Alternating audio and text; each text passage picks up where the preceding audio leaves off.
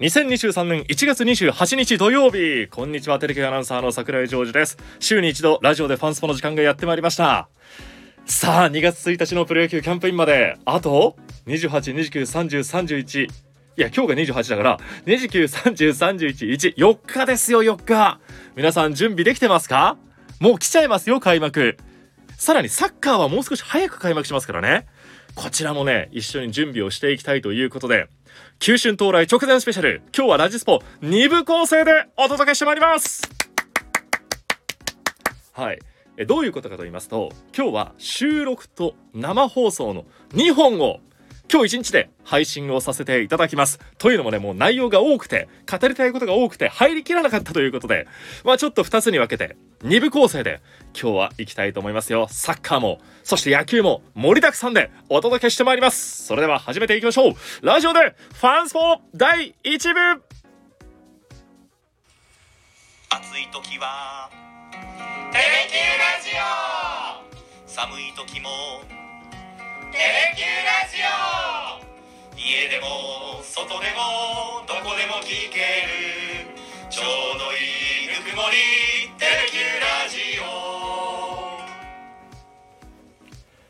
改めましてこんばんはテレビアナウンサーの桜井ジョージですこの番組はホークスのマニアック情報からアビスパ福岡やギラバンツ北九州などサッカー情報も時々お届けしておりますさあ今週はゲストがいますよこの方に来ていただきました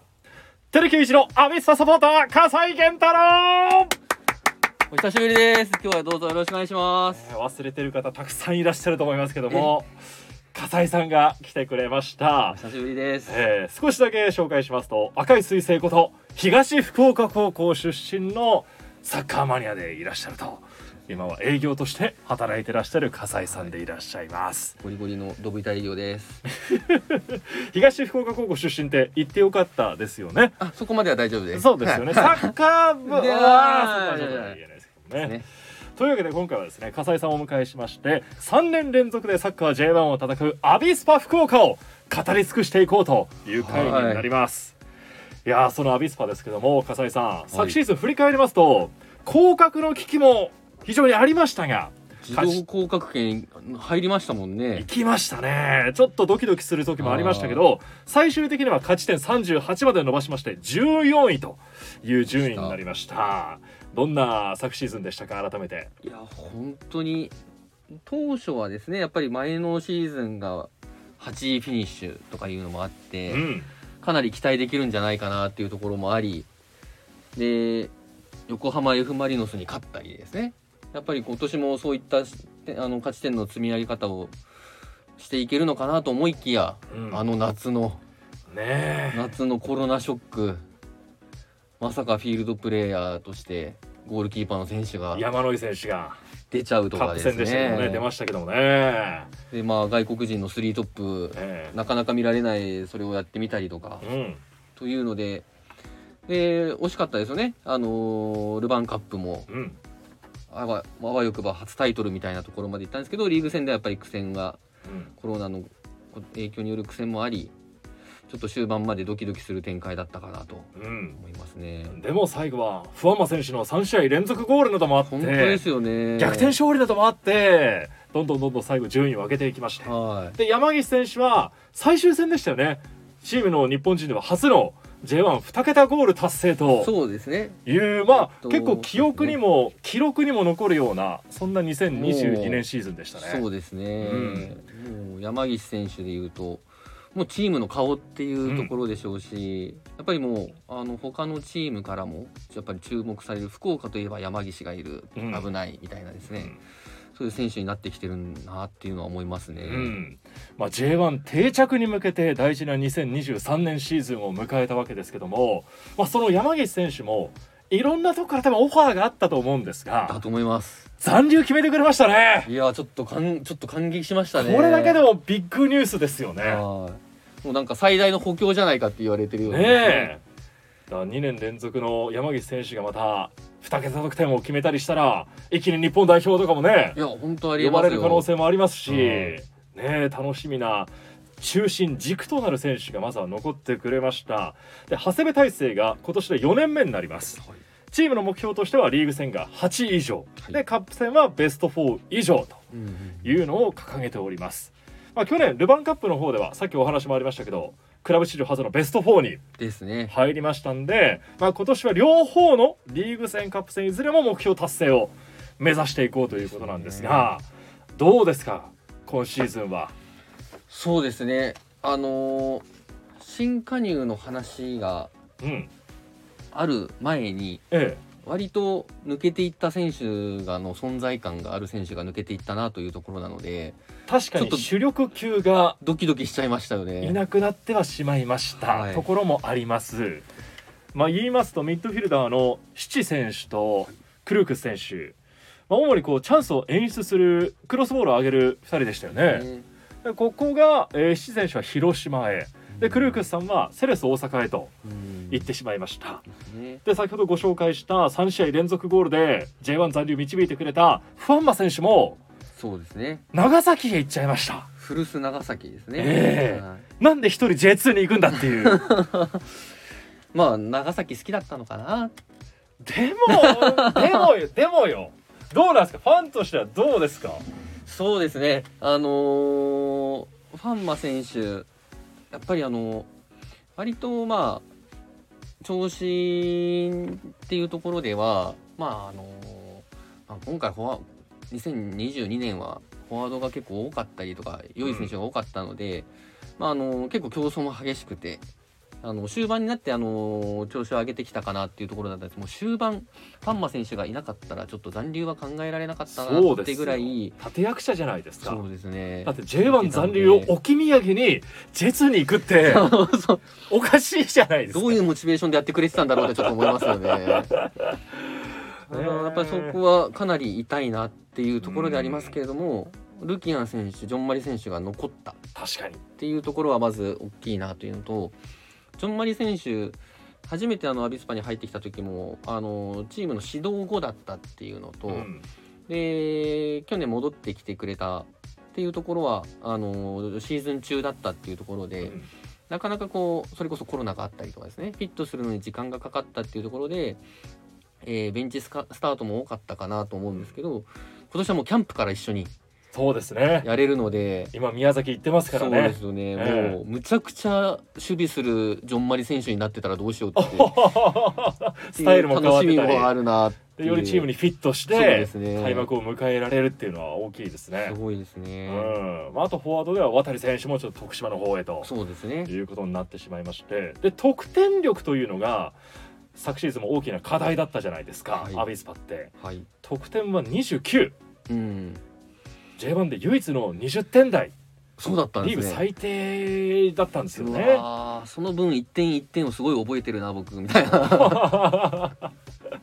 で失点がまあ少なくて、はいまあ、14位という順位にもなりましたけど、うんまあ、その得点をいかに増やしていくかと いう中でどんんな選手が入ってくるのかなと思ったんですが。はいどうですか加入メンバー主な加入選手といいますかこれは全僕加入選手言いますと、語りたかったんですよえーまずは鶴野選手が福岡大学からこれはもう新たに加入します、そうですねで J3 のいわき FC のまあ J2 昇格の立役者となっうんた坂田選手ゴールキーパーが加わりました、で FC 東京からはミッドフィルダーの今野選手東京ベルディからはフォワードの佐藤選手うんで横浜 FC からディフェンダーの亀川選手、まあ、お帰りなさいになりますね、はいでそして先日鹿島アントラーズから小田樹選手の完全移籍での加入というものも発表されましたが、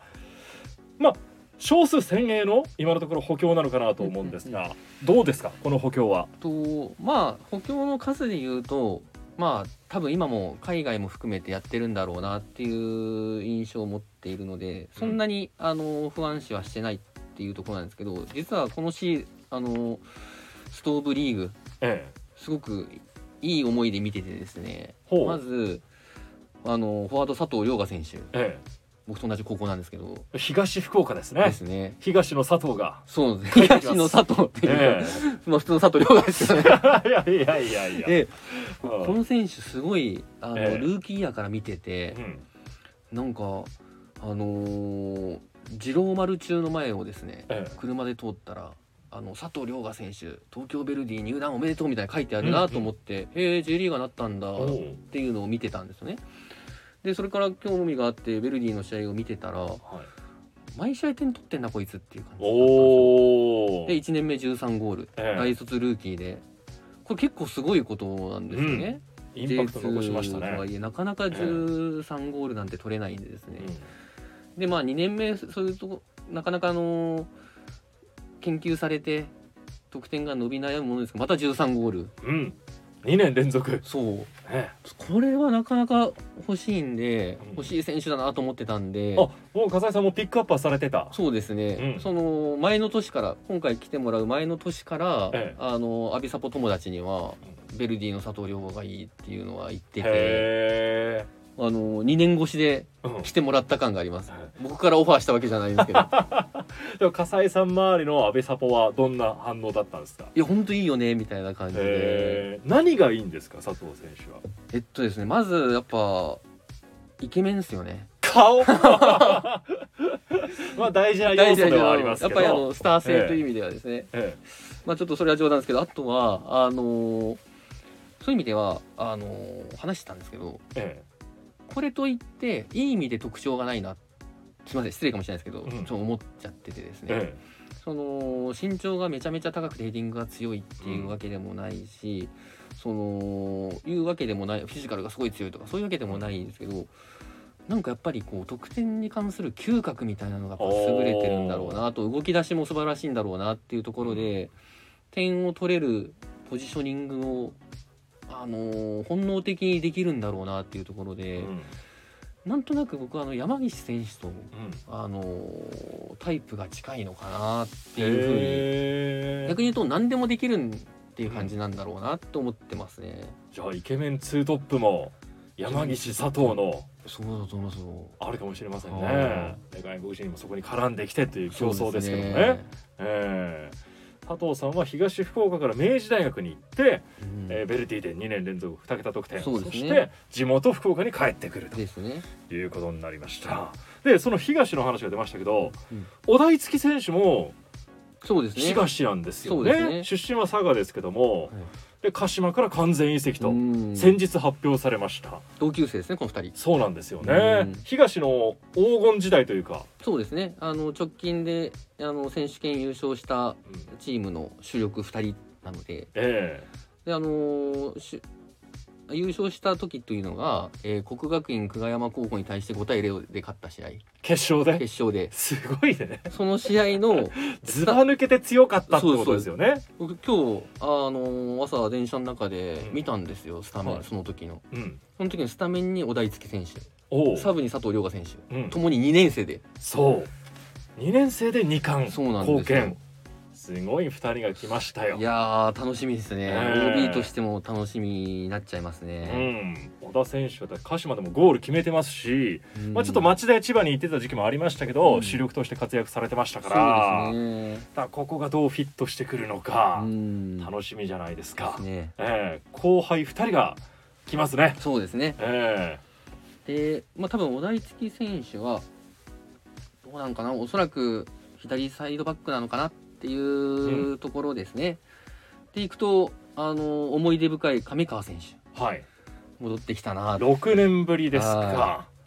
あの初めてこのオリンピック代表をねそうですねアビスパが輩出したんですよねそうなんですそれが亀亀ちゃん川さんでしたはちょっと髪の毛も伸びていなんか誰かと思いましたね風貌がちょっと 変わりましたそうねですよええあの忘れもしない2015年のうんあのセレッソとの、えープレーオフはいまああの結果的に引き分けという形で、うんえー年間の順位が上だった福岡が、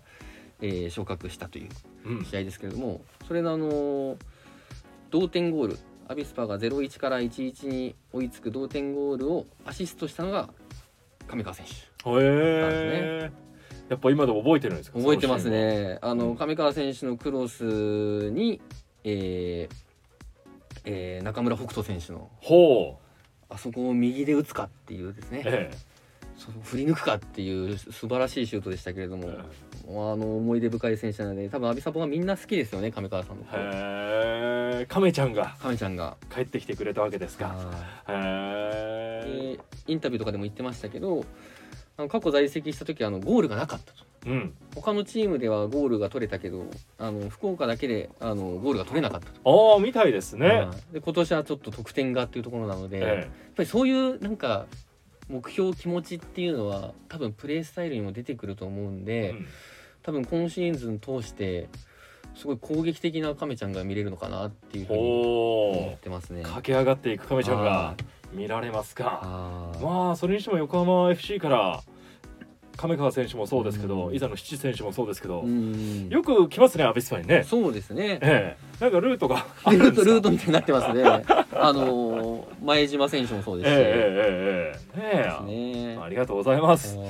あでまあすでに、まあ、アビスパ宮崎でキャンプ始めてましてであの新しいキャプテンだったり副キャプテンも発表になりましたが、はあのこれまで前選手がずっとキャプテン続けてましたが、うんうん今年は奈良選手にキャプテンが変わーりましたいいですよね。博多の男博が多の男。ついに加入3年目で本キ当ャプテンですね。もうあの前選手からのキャプテンは札幌リレーですね。おー確かにはい。奈良選手も札幌いましたもんねそうなんですそうなんです。えそういう意味でやっぱりでもキャプテンらしくないですか奈良選手って、えうんあの見ててね風貌という かやっぱりある程度僕はあのキャプテンはこわもての選手がいいなと思っていていいやそれ個人的それ個人的すぎるでしょや絶対あの相手チームも表情も大事ですかあのそうですねうんやっぱり戦う姿勢が見えるかなっていうところと、ええあと奈良選手多分あの